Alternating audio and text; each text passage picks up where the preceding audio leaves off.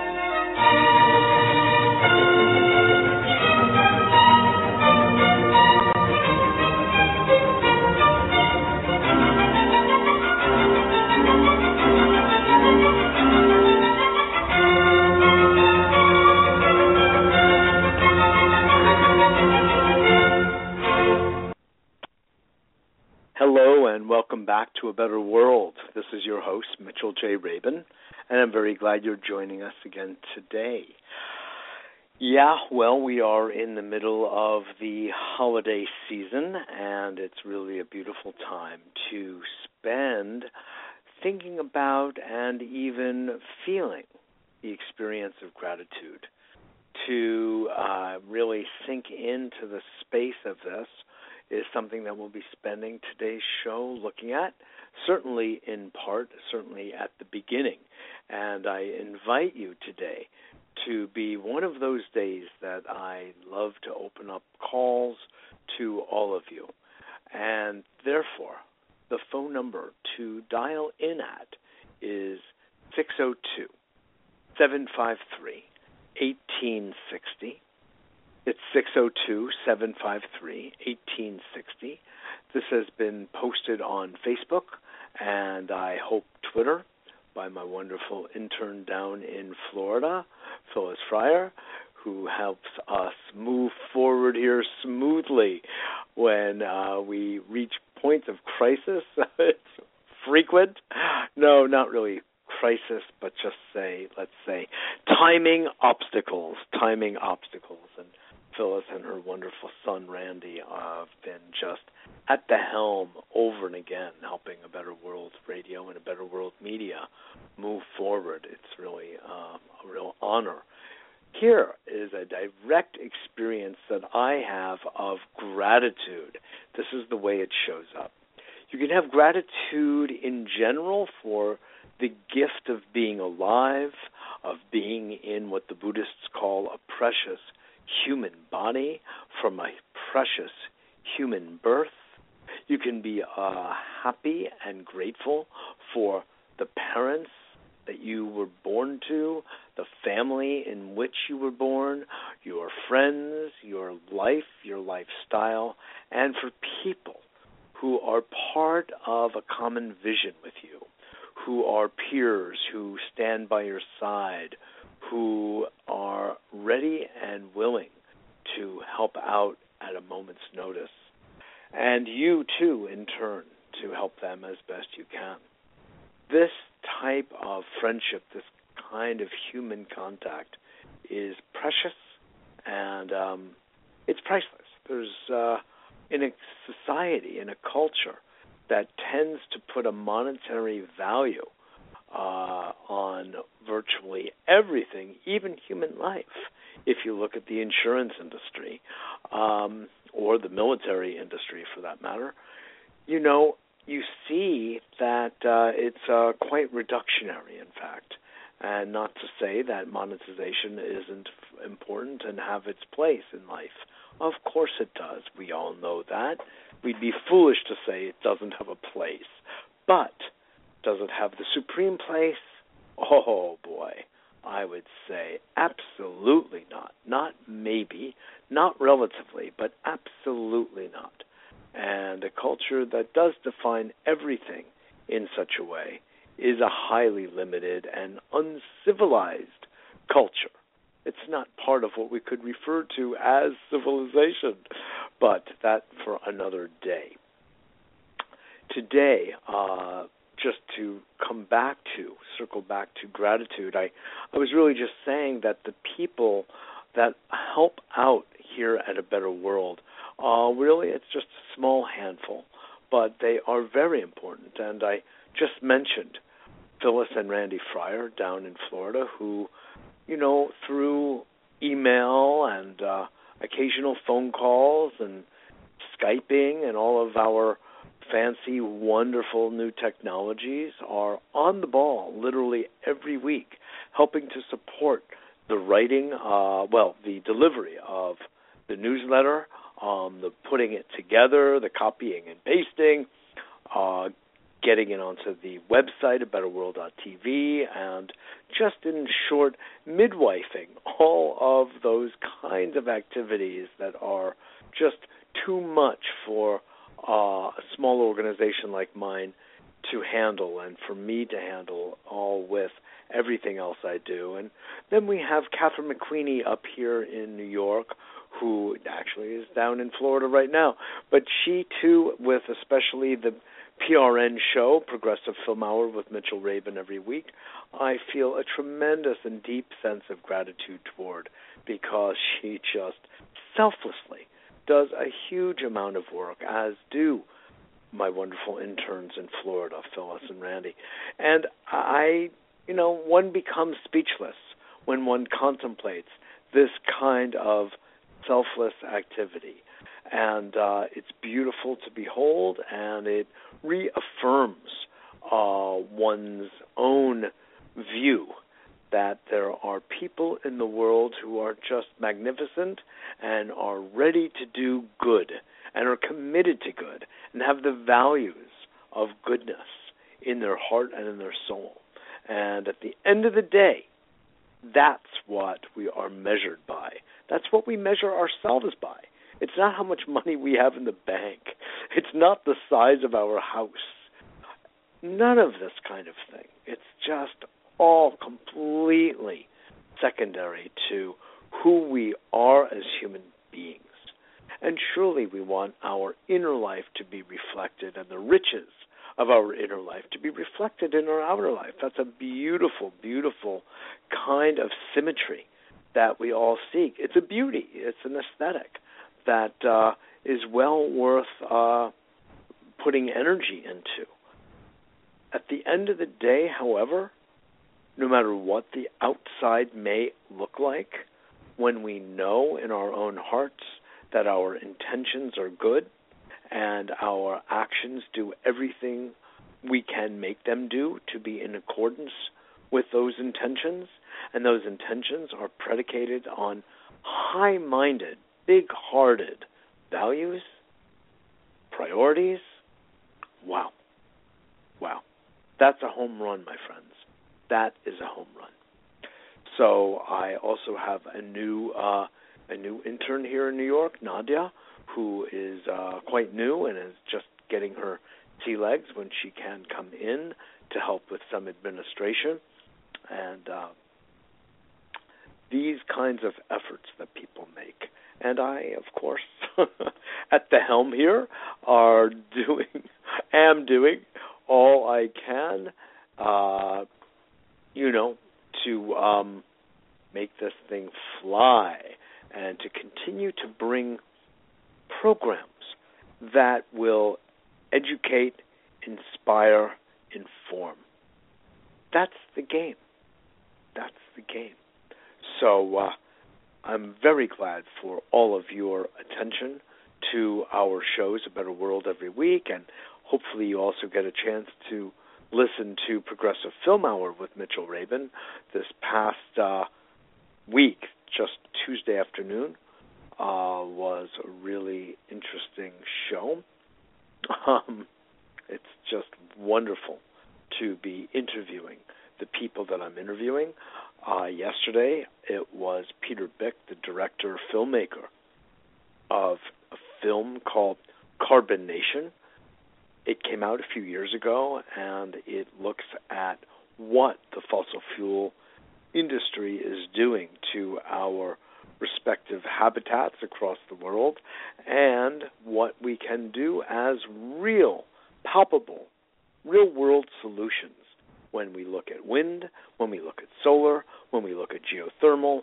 It didn't touch on hydropower, which is something that I am personally engaged in helping to bring to uh, places like um, Latin America. We're at the very beginning of that process now, and uh, my uh, collaborators, my partners, are working diligently in Africa. They're back and forth and setting up, uh, making arrangements for micro hydropower to land on the water. Can you say that? Land on the water? I think you can. So uh, that's what we're doing. In this way, we, uh, with the technologies that we're using, we can keep the uh, indigenous people exactly where they are. No one has to move. All you need is a trailer and a car or a truck to bring the unit to the water's edge. And with the slightest nudge off into the water, it goes, gets anchored, gets hooked up to land, and starts through the current electricity for all of the local people. In contradistinction to, by the way, the types of uh, World Bank, IMF, government level uh, dam, multi billion dollar, multi year projects, more multi decade projects, to build out enormous hydropower dams and facilities that always, I think it's really safe to say, always displaces the local people, the native indigenous people of the area, no matter how many generations they may have been living there, and claim that land as theirs, not necessarily as ownership in some kind of official, formal, legal way, but uh, energetically and spiritually. It's the land of their ancestors, and it's the land uh, on which they live and reside and uh, are guests of beautiful Mother Nature in that space, in that place, and they care for that land, and we honor that and respect it and do what we can, and we do, work around and actually in service to them so they can enjoy the delights of electricity and the modern accoutrement that we get to enjoy because of electricity, because of the development of technology. And uh, it's a good thing. It's a good thing. Uh, so, this is a form of spreading the wealth, if you will. And the gratitude they feel uh, as they learn about the projects that we're embarking upon is great. And our ability to be in our position to provide such technologies which would provide such um, convenience. It allows for pumps in water wells so women or daughters especially don't have to walk for miles to bring a bucket of water home for the family.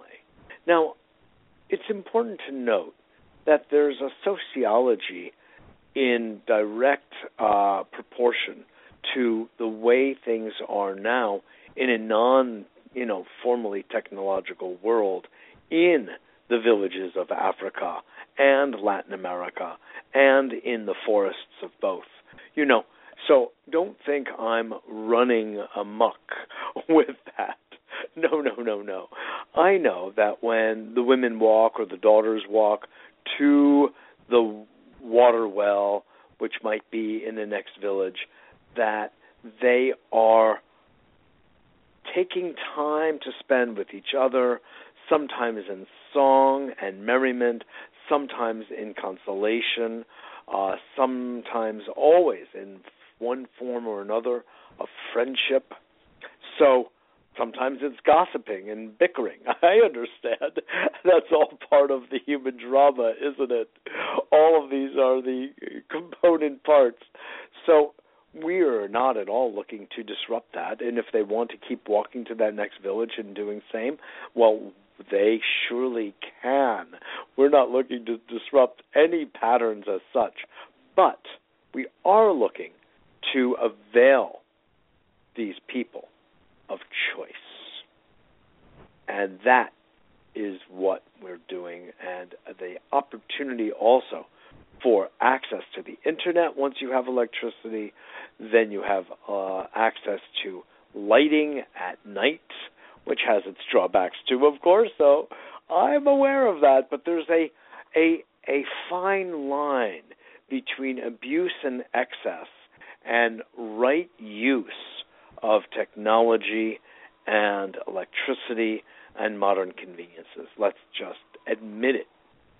And uh, as long as a person goes to bed at a reasonable time and sleeps in total darkness um, to uh, blank out the artificial lighting so the melatonin can be properly released and the glands of the brain can work properly, will be fine. And talking about that very brain, I would like to say, as I mentioned in our Facebook uh, notice about today's show, that generosity is, as Dr. Joe Dispenza says, uh, the greatest form and emotion of receivership. What an interesting idea. To feel gratitude, to be grateful, and the physical, emotional experience of that sensation emotion, idea in the form of an emotion is what opens up the heavens for receiving. Interesting. Interesting point he makes.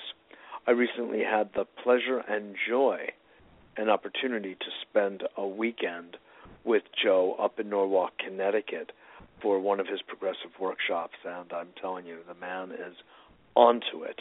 He's just onto it, and uh, I I just feel very strongly about the good work he's doing and the way he's opening up his knowledge base and his experiential base and his intelligence and creativity with people, and uh, when they apply these principles that he outlines that are essentially, uh, I think it's fair to say, metaphysically based, which is also describable in terms of quantum physics and the marriage of quantum physics with neuroscience, you end up with a home run, folks, a home run.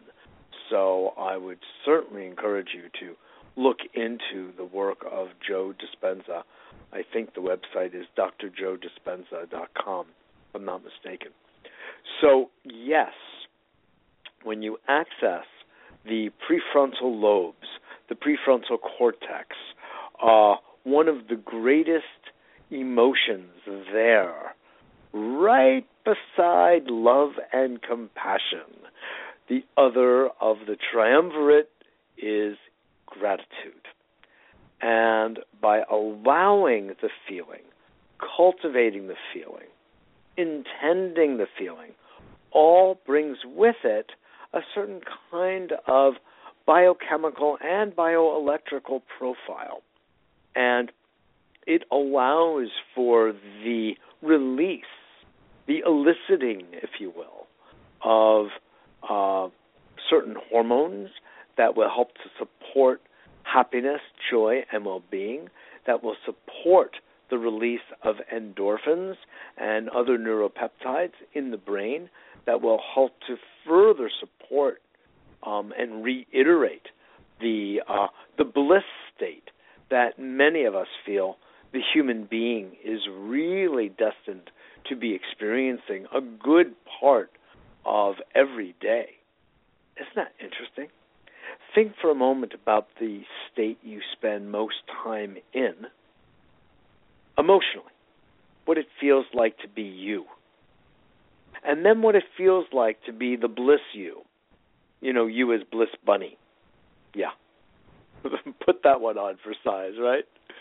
Um, when you are that, you are at your higher nature. You are the being that you want to be. And that's beautiful. That's really what we're looking for, folks, when we talk about human potential. When, uh, as many of you know, I've been recently trained in higher brain living out in Chicago, and I'm now an advanced facilitator of that work in New York City with a, a wonderful handful of others. And I'm doing this work with people week after week now, and it's so interesting to see what shows up. And just to say that that process helps to activate the prefrontal cortex and helps to activate these deep and beautiful abiding emotions of joy, of love, of empathy, of compassion, of gratitude.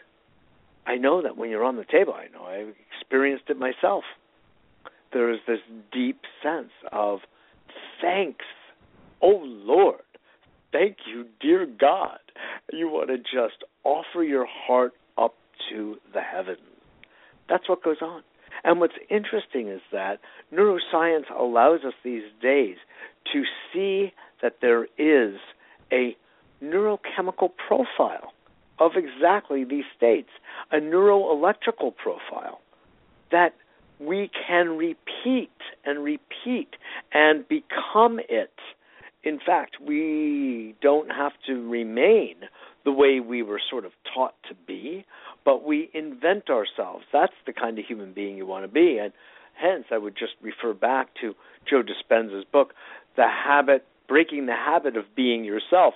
Well, yourself, from that point of view, is sort of the small s, the self that we more or less inherited from our original family, our family of origin, from our original peership to our original culture and the way we were taught to be. We learned habits, we learned emotions, and we've memorized them and we repeat them day after day and some of them are not so pleasant some are quite pleasant but by and large we are humming at a level we are vibrating you could say at a level that is not our optimum so what to do there are people that i know who do not really know the experience of gratitude in their daily life. They just don't live from that place. Others, others of us touch into that place routinely as a habit. It's a habit that has been made by design, by choice, by conscious choice. Interesting. And maybe that's what we mean by becoming conscious. That we redesign ourselves, we let go of those parts of us we no longer want, we release them. And if you look at a Better World Media, what we had on Monday night at 7 p.m. was Larry Crane of the release technique. Interesting. So you could see there is a certain kind of thematic evolution in what we do here at a Better World from looking at the inner self and working with what I like to refer to as inner ecology and moving from that space based on conscious choice of sifting through, sorting through the old and sometimes the unnecessary and letting it go, blessing it, and kicking out the door. And uh, replacing that with the self you want to be, with the values you want to embrace, with the sense of posture, of poise, of dignity, all of the above, integrity that you want to manifest in this world as a representative of these valiant, valuable virtues. Three V's in one sentence, not bad. What do you think of that? That we can be virtuous by choice.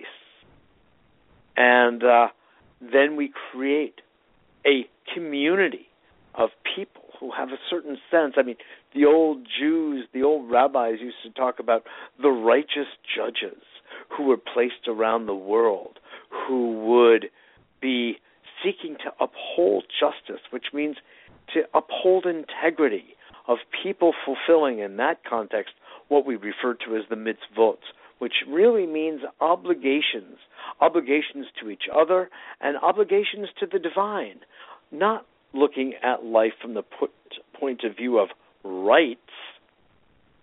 It's my right to walk down the street. Well, you're right. It is. It's right, you could say.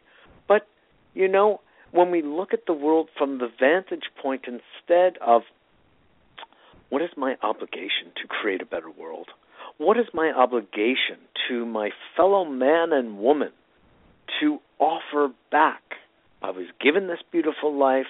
I am grateful for this life, and I want to contribute something back to the community, to the generations, to the ancestors, and to future generations. The fact that I was given life to share it. And inherent in this, of course, folks, are the deep spiritual principles that underlie our culture. You know, our culture at large may not refer to these as spiritual principles, but that doesn't matter what words they use. They remain principles of living, of a good living, of a way of relating to each other in a way. I have great friends. In fact, one of them I am about to pop on the air with me who is another wonderful uh, giver to a better world, David Katzmeyer, who I have had on these very airwaves a number of times because he is uh, a gifted thinker, philosopher, and he has brought forward to the world a wonderful gem called Colourhythms, and he's been in service to a better world even when I wasn't looking, way back when we first met in the early 90s. And, uh, you know, this kind of selflessness just goes so far. And at this time of year, it becomes even more accented and all the more prevalent. In fact, tomorrow I'll be going to a luncheon uh, sponsored by the Pachamama Alliance, which is all about protecting and preserving the people in Ecuadorian Amazon rainforest, the Achuar Indians, and working to change that part of our psyche, that cultural, psychological imprint that says more is better and more now and I'm important and no one else is and I'm going to take what I want at any expense, etc., which is utterly destroying our planet. And it's destroying the very fabric of integrity in our inner lives. So that's an example. The Pachamama Alliance is one of those many, many groups. And last week on these very airwaves, I had uh, John Symes on, who's the outreach director of Pachamama Alliance out in uh, the Bay Area, and he'll be here uh, tomorrow for the luncheon at the Chelsea Piers. And if you go to a betterworld.tv, there may be room still for you. And I'll also tell you that uh, there is um, a symposium on Saturday, uh, December 6th, that will be held in Brooklyn around Dumbo on Water Street. And you can sign up for that too, again, free. The luncheon is free. The symposium is free. Of course, the luncheon is very definitely a fundraiser. Make no mistake about that. But it's in order to serve all of us. That's what. So, more on that if you go to a betterworld.tv. There's plenty of information. If you're not yet getting the newsletter, oh boy, make sure, because just look at the last week or two, and even this week, what shows we have had on and what you could be availing yourselves of. So at this moment, I'd love to touch base with my dear old friend David Katzmeyer. Welcome to a better world, Dave. Thank you, Mitchell, and thank you for taking my call. Absolutely, absolutely. So good of you to call. The subject, I, I was uh, waxing uh, eloquent about your wonderful gifts for so many years to a better world, David Katzmeyer. And well, yeah, and it's a small contribution when you think about it. Uh, a, a lot of your devoted listeners uh, may not know that this is something that you do as you're returning to the world. And it's most appropriate that you're talking about gratitude here in this Thanksgiving season. And a lot of people take a, a little pause and we'll get together with the family and we'll have a wonderful dinner and we may remember for a couple of hours to give thanks for one thing or another. Hopefully we do that much. Um, yes. But what's really uh, an act of devotion in the Better World media, radio, TV, the blog, the newsletter, the outreach, the guests, the coordinations, uh, and all the announcements that you make is something that I know that you have been doing for more than two decades. You don't do it for pay. This is uh, your contribution back to society. A lot of people uh, don't know how much time you put into it. Uh, and not only not getting paid for it, uh, you often are spending money on resources and materials and so forth, and uh, sometimes for labor even to get people to assist with what needs to be done while you bring this message out to everybody. But you know, many hands make light work. If each one of us were to take a little bit of assimilation of gratitude into our lives and then just give back a little, then everybody would be giving a lot. After all, the realization is merely uh, acknowledging the gifts we already have. And that's why I appreciate God bless you. Tonight. Yeah. No, I, I, I very much appreciate the words, and it's true. You are one of those who are on the inside at a better world and really do know uh, about the uh, the elbow grease that goes into it and the time that's committed and the uh, lack of monetary flow generated from it. Certainly, there's a, a trickle, a wee bit of trickle, and if you have a micro um, a microscope, you might be able to see it. Um, and uh, but you're right, Dave. I I do do this because it's in my heart to do it, and uh, we have been seeking to monetize it, and we do in some ways at some times. Um, but the real purpose here, there there are also what are called social enterprise companies that are doing a tremendous amount of good in the world, um, and they do so at a profit, and they do so, God willing, at a uh, uh, a moderate profit, which has been one of my themes for the longest time. That the issue is not one of capitalism or some other system. I be- agree with Adam Smith, and as far as you know, there really is uh, a natural order to what we refer to as capitalism. I think it's a, a pretty awful word. It doesn't really describe the ebb and flow that happens between people when they are exchanging energy, because in effect, that's really all it is. It's a very simple thing. Uh, money just happened to have become the uh, the currency, if you will, of the transactions. But long before money, um, and even simultaneous to money. It was um, it was plums and apples and tomatoes and cows and heifers and you know um, and uh, elbow grease and skills and crafts and you know the things that uh, keep communities built and growing.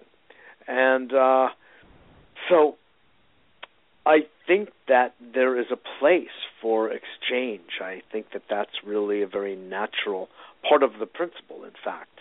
Uh, but people like you and I, Dave, now that you've gotten onto the uh, the media bandwagon, you know what it's like to give of yourself and the joy that we experience from the giving of ourselves. You also know that um, even when you don't have the time to do it because you are making money through your wonderful website building and now video and all of this, um, you know, you have to do it anyway because you've made the commitment to do it, and you've got to put the other stuff aside and do your public service. Yeah. It's absolutely Is that a fair true. thing to and say? it really comes back to you once you have at- gratitude. You know, a little less attitude and a little more gratitude. Um, Yes. You, you know, the Native Americans. When, and it gives you uh, a little bit often- more latitude. yeah. Hey, I like that. and latitude. All right. So uh, very good. I would say the Native Americans when they would shoot a deer or another animal, um, they would they would often give a prayer of thanks. They're giving thanks and respect to the animal they just killed. It's giving up its body. This is sustaining life for them. The Eskimos still say a prayer when after they slaughter a seal. Um, yeah. And you know, just that putting that ritualistic respect and appreciation into everything, every living thing, everything around you, gives you a different perspective on life. Um, and not to really get into politics, but uh, John F. Kennedy said, "Ask not what your country can do for you; ask what you can do for your country." And you know, well, we're becoming that less nationalistic, and you know, we can extend this: "Ask not what the world can do for you; ask what you can do for the world." You're one of the people who are doing it, and there are a lot of people out there who are, are doing that. Uh, Oprah has gives away enormous amounts of money every year.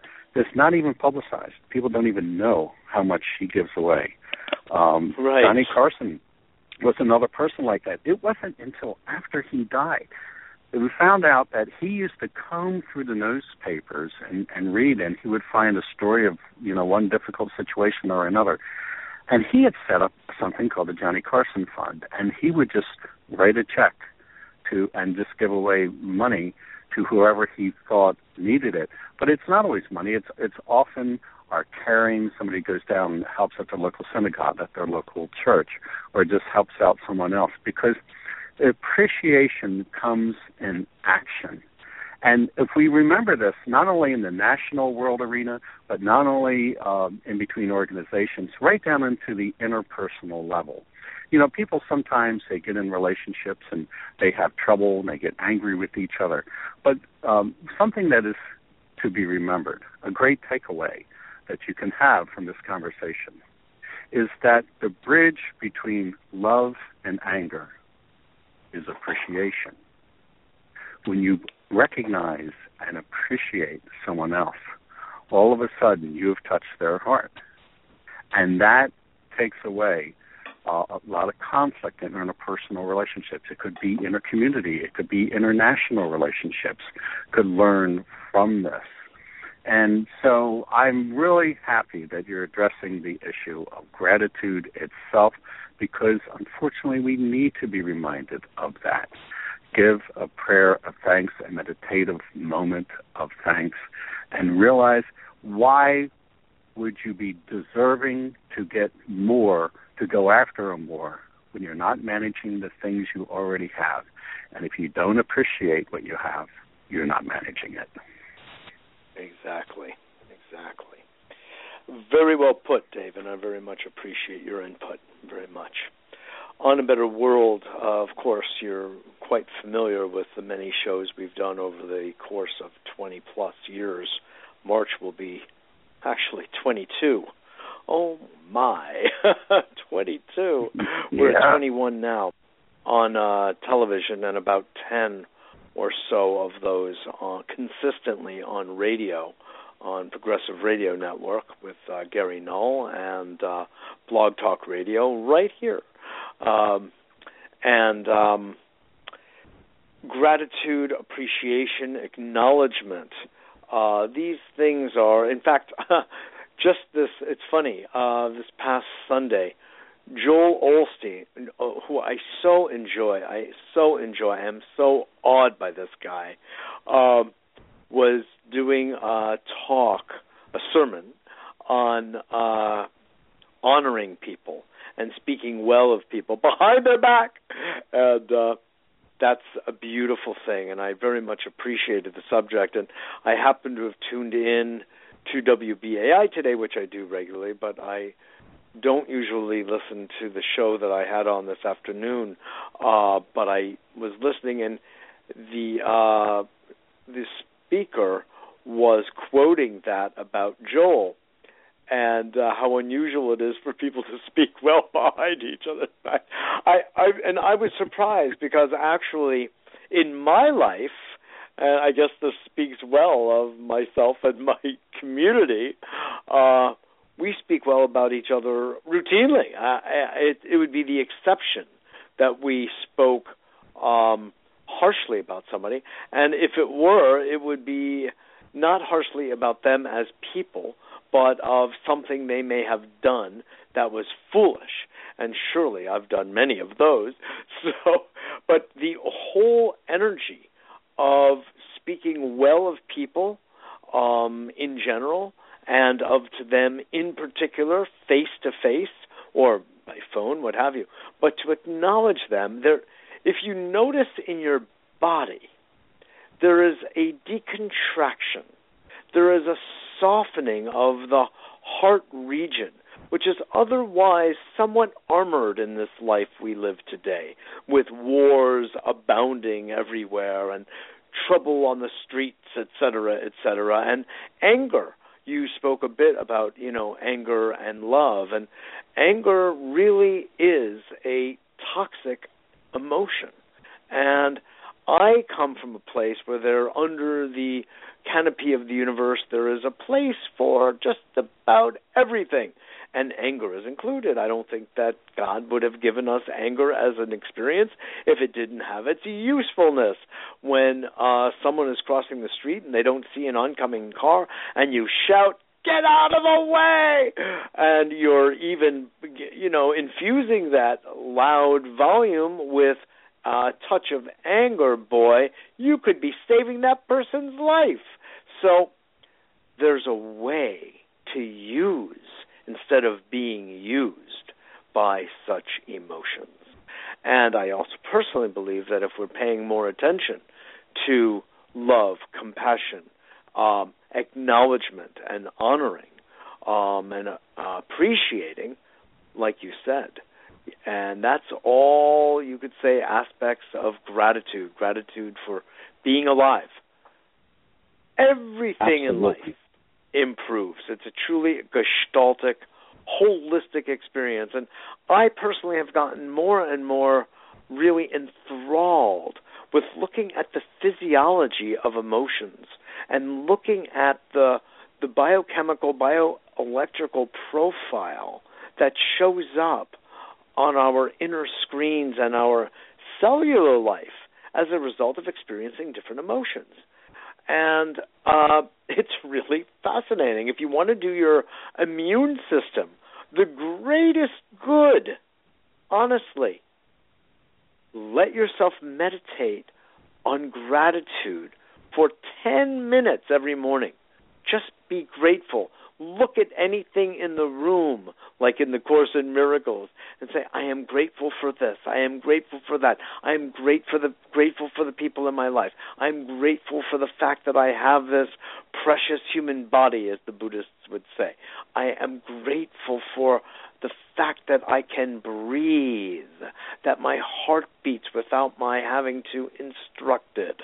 My cells do trillions of of different activities every second. I mean, it, it's so mind-boggling what goes on because of the the reality of our biology. It, it's far beyond our conscious comprehension, and giving thanks for all of these things actually makes our organs work better and it has been proven, scientifically proven, to boost our immune system. How do you like them apples? I like them apples a lot, and uh, you have a way of presenting them to us uh, very clearly. You have many years of experience. You've been around the world numerous times, and you've had so many amazing scholars of all kinds on your shows. And you you break it down, you assimilate it for us, and you know we really. I, I preach. Are you saying I preach you it for you? You do what? You preach Are you saying oh, that I preach us, you it for you? Spiritual Digest. You know. Spiritual Digest Radio here on a better world coming to you. Uh, the world will be happening live, and we've got it on right. radio. And this so, is my ministry. This is my ministry. you know, you mentioned Joel. Osteen, and uh, you know, you, you talk about learning gratitude from uh, leaders such as him. Uh, he's also practicing it. Do you know what this highfalutin televangelist makes from his television ministry, from the broadcast of all his shows, and from the church where he preaches? I have the exact figure. He makes nothing. Zero. Zero. Nothing. He makes nothing from the church and he makes nothing from the show. Oprah Winfrey mm. asked him, "Well, how do you live?" He said, "I write books. I sell books." Oh my word! I make nothing from the church, he said. Um, that is so. Awesome. Um, yeah. Talk so about he's, service. He's he gives service, but you know, um, you know, once we have leadership of where, whatever form, whoever your leader is, it comes to practicing it in our lives. You talk about giving 10 minutes of appreciation every morning. It's a common practice amongst yogis and yoginis to do 10 minutes of prayer and meditation in the morning, 10 minutes of prayer and meditation at night without fail. Yes. This is when yes. they're doing their mantras. Uh, you know, you repeat a mantra, that's japa, or you do a chant, that's your sadhana, and to do meditation 10 minutes in the morning, 10 minutes at night without fail. And it exactly. changes your life. Absolutely. Yeah, it changes your life, you know. And the funny thing is, I mean, I I am convinced that God is really a Jewish comedian doing the Borscht Belt. Yeah. I mean, I've known that for a Play long me time. An audience and you could ask me. yeah. Well, you could ask me how I know it, because he told me. How do you know it? Oh, oh told yeah. you. No, no. Did no, no, no. God, of his acts? God told me. Oh yes, yes. Oh no, he used me. I'm a foil, so I'm part of the act. Oh, for sure he gets the jokes. he gets the laugh. and I just, you know, I'm sort of like Carl Reiner and Mel Brooks. You know, I I just pose the questions. You know, but um, mm-hmm. you know, the funny thing is that when we give, I mean, this is going to sound, you know, it's it's something that we all know. It's in our culture. Um, that when we give, we are then given. We are given. Mm. We are actually given in the act of giving. So when you break it down, you go, wait a minute. Who's giving what to whom? And then if you take the whole conversation to a higher octave, which when you begin thinking about quantum physics and the fact that we are all truly one, and we refer to this notion of unity consciousness or the unified field in quantum physics, or oneness in religious, spiritual, and metaphysical circles. Hey, when I give to you, I'm also giving to me because of the circular nature of reality. Well, wait a minute. wait a minute. Who came up with this idea? Only a Jewish comedian doing the Borscht Belt, Dave. That. Yeah. Yeah, and if you take from someone, you're taking from yourself. So um, it's really, and uh, you mentioned Christ. Uh, what Christ said, "What you do to the least among you, you do to me." You do to me. Yeah.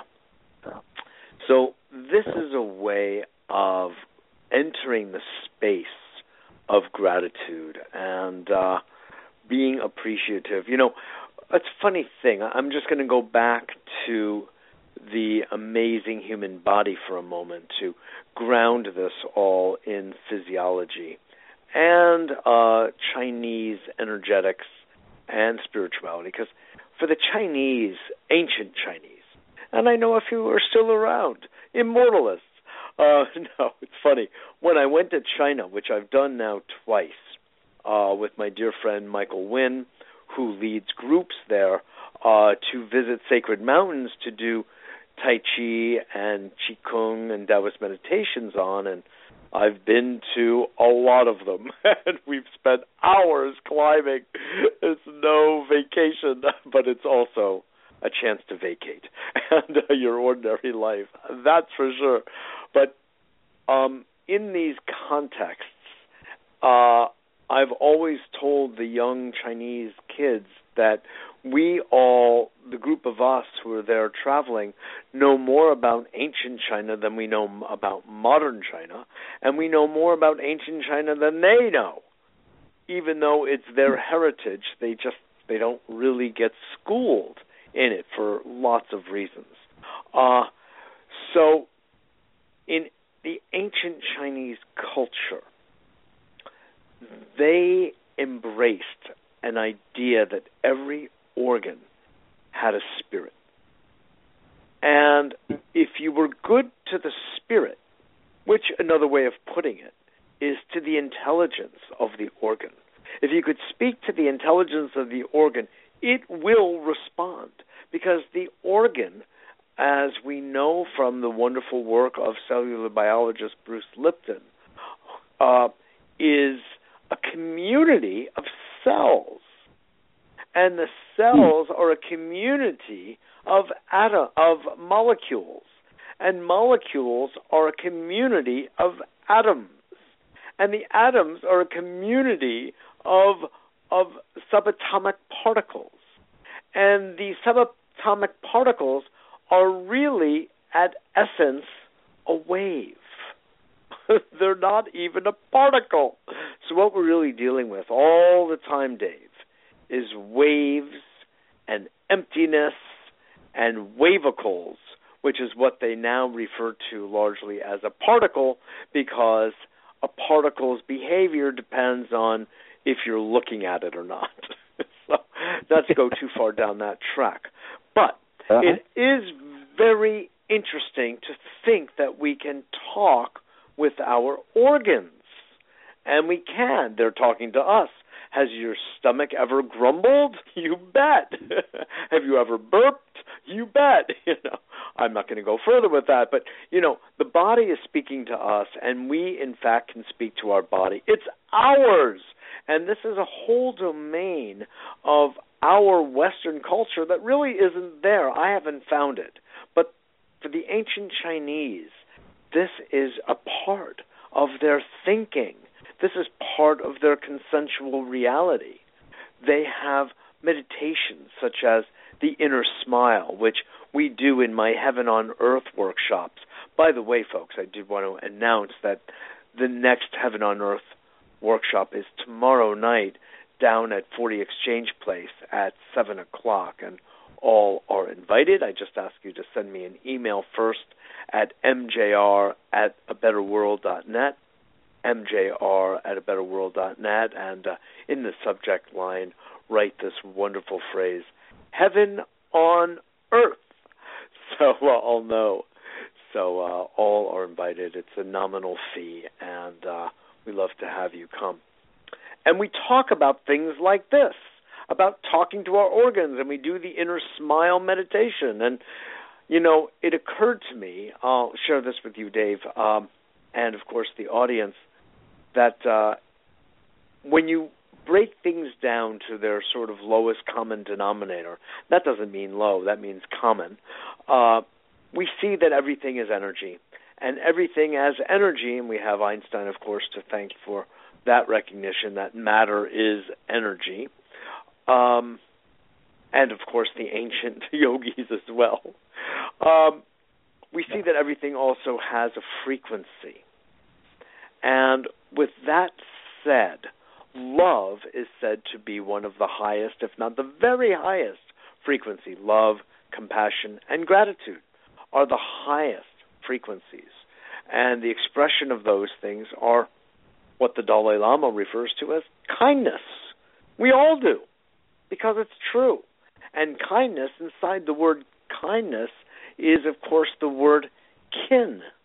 And kin refers in German, really, to family. It's Germanic. And that means you are regarding all as family. When you are expressing kindness, it's as though you're expressing kindness to a member of your family. Interesting, huh? And kinder, where of course we get the word child and kindergarten, the place where children play in the garden. Uh, you know, all of this is just further corroborating and deepening the potential experience of words and of language, which is what we are built out of. Our minds and brains later are literally built out of language. They're the building blocks. So this gets very interesting. So when we speak to our organs and we address them in dignified groups of intelligences that are helping to run the entirety of our human biology, we are developing a relationship and we are signaling the highest frequency possible of love when we smile into our organs. Now, when I was taught this meditation many, many moons ago, I didn't have the understanding that we were signaling love. And by the way, the genes that also connect us to love. Joe Dispenza helped me see some of it and kind of meet up with that kind of languaging. Not that he was focusing on this subject exactly, but I see now through some of my study with him the way this all comports together. And it is us who are invoking the frequency of love and bathing our organs. And guess what? They're going to become very happy. And when they are happy, they become healthy. And we become healthy, they function optimally. And then you have a good, healthy body and a good, healthy mind, and you've got a healthy life. Is that interesting? It is. It absolutely is. And you know, uh, you're, you're getting us to think about everything as all as one, and helping us to individuate the fractal relationship at the same time. Yes, we can think exactly. uh, organs as individual things in themselves. This is nothing new. The ancient Chinese have known this and begin to respect it as a system. And this is why image therapy can work to for cancer patients. This is why yes. understanding different elements of the self because when you understand about anything, you understand something about everything. This is why Blake Correct. spoke about seeing the entire universe in a single grain of sand. And so if you appreciate, you know, there's an old saying that it takes one to know one. When you begin to realize the aspects of yourself from how the organs in your integrated system work to what your emotions are, to be able to feel the feeling, you have a realization. You have emotional intelligence. You're free from repression. You're able to experience. And when you do, and you look into the eyes of someone else, then you can recognize that person. You're not speaking at that person, You're speak to that person. And you That's listen to to that person. So when we realize ourselves, when we know ourselves and we know the divine, we can know each other. And that is when we will heighten our appreciation and gratitude for one another. God bless and amen. you Amen. bet. You bet. Listen, uh, in closing, uh, give your website out to people so people can tune in to your good work with Kalarhythms and the Web Elves and everything else that you're doing. Uh, thank you. And learning that all things are one, all rhythms come from the one uh, source of creation. And uh, the study of Kalarhythms, K A L A, rhythms.org, is where you can find a lot of different references showing the cycles of time, the cycles of change. Kalarhythms, K A L A, rhythms.org. Beautiful, Dave. Thank you so much for calling in and spending a little time with me on today's show. Thank you for what you do for us all. Okay. God bless. Thanks again. God bless. Appreciate it. Dave Katzmeyer is truly a good friend of mine and of a better world. He's been a a real uh, support and fan and proponent for a long time, doing a lot of uh, work behind the scenes for a better world and me. It's been it's been beautiful. He's just one of my dearest friends. So, uh, in closing, I want to just thank you all for listening and know that your attention is a gift to me. And you're spreading the word about a better world, both here at Blog Talk Radio, on our website, abetterworld.tv. Also, I want to remind you of mitchellrabin.com. You can spell my name right.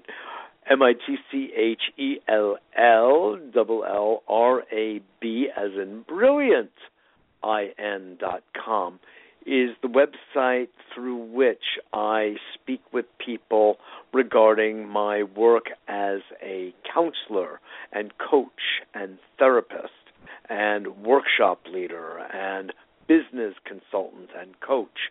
So all of that is available to you at mitchellrabin.com, which Dave Katzmeyer helped me to build as well. So uh, it's still being upgraded. We have more work to do there, as you'll see, and I haven't yet built into it the material on higher brain living, which is now a new and wonderful aspect of the work I'm doing with people, and they are enjoying it. And there are very few places in the world that you can get it. But here at A Better World is one of those places. And, you know, you want to talk about awakening and you want to talk about uh, being deeply in touch with the higher emotions. This is a process uh, that helps to awaken those emotions in people who may have slipped out of uh, the routine, habituated, good habituated um, experience of those. Sometimes life gets us down, and we can't see the forest for the trees. And uh, so there are ways, folks, and that is one of them. In fact, you know, when people work with me individually or the couples uh, or business partners, they get the benefit of uh, kind of a, a, higher view. So you've got um, good attitude, gratitude, moral latitude, and I'll add one more greater altitude. It's not exact, but it's pretty close. So uh, I want to just thank you all again because without you, I wouldn't be doing this. And uh, it's to reach each of you and for you to spread the the seed, as it were, and uh, get on the website and visit our Facebook page and join us and follow us on Twitter. And it's all on the website. Just push a bunch of buttons. That's what we do these days. We push a bunch of buttons. it's amazing. Also, uh, last comment to say that tomorrow, for those of you in the tri state area, who have any feeling for Pachamama Alliance. Pachamama is the Quechua word that's the Amazonian and Andean uh, native language of many, but uh, it's a prominent one uh, for Mother Earth. Uh, what we have actually in Greek of Gaia, of Mother Earth as a living intelligence, as truly a mother, giving rise to our biology and all the biology of sentient life. And the Pachamama Alliance is this beautiful relationship, specifically between the Achuar native Indians in uh, Ecuador, Ecuadorian Amazon, and a group in the United States and now all over the world that are seeking to create a new level of respect for Mother Earth and for life itself. And uh, they're doing brilliant work in um, protecting the Amazon, which is the most biodiverse place on the planet, and protecting the lifestyle of these native peoples. But way, way, way more than that, of changing the dream, we call it, changing the dream of more is better and mine is now and I'll take all at any expense that whole materialist trip is just oh my, just uh sinking our ship. Just sinking our ship. Wow, that sounds like a rhyme. And we need to change. We need to look at ourselves and see more deeply what actions yield as consequences in this world and have to, a softer footprint as the native peoples have been instructing us their younger brother for many years. So if any of you are interested in the Pachamama Alliance luncheon, it's tomorrow, uh, early afternoon. It's a wonderful event. It is a fundraising event. It is for free, and followed up by uh, Saturday in Brooklyn, uh, the symposium from one to five. So powerful, both of these. I was at both last year. I'm going again. That's how powerful. Lots of video, lots of community networking and action. I met wonderful people there, some of whom I'm still in contact with. That's the kind of networking that happens when you're sharing deep values about appreciation of the beautiful web of life. So, on that note, remember that we also do take donations at a betterworld.tv of any size $5 a month, $10 a month, $50 a month, or more if you can. We appreciate all because that's what we do. We appreciate all. With that, God bless. Thank you again, and I look forward to seeing you all next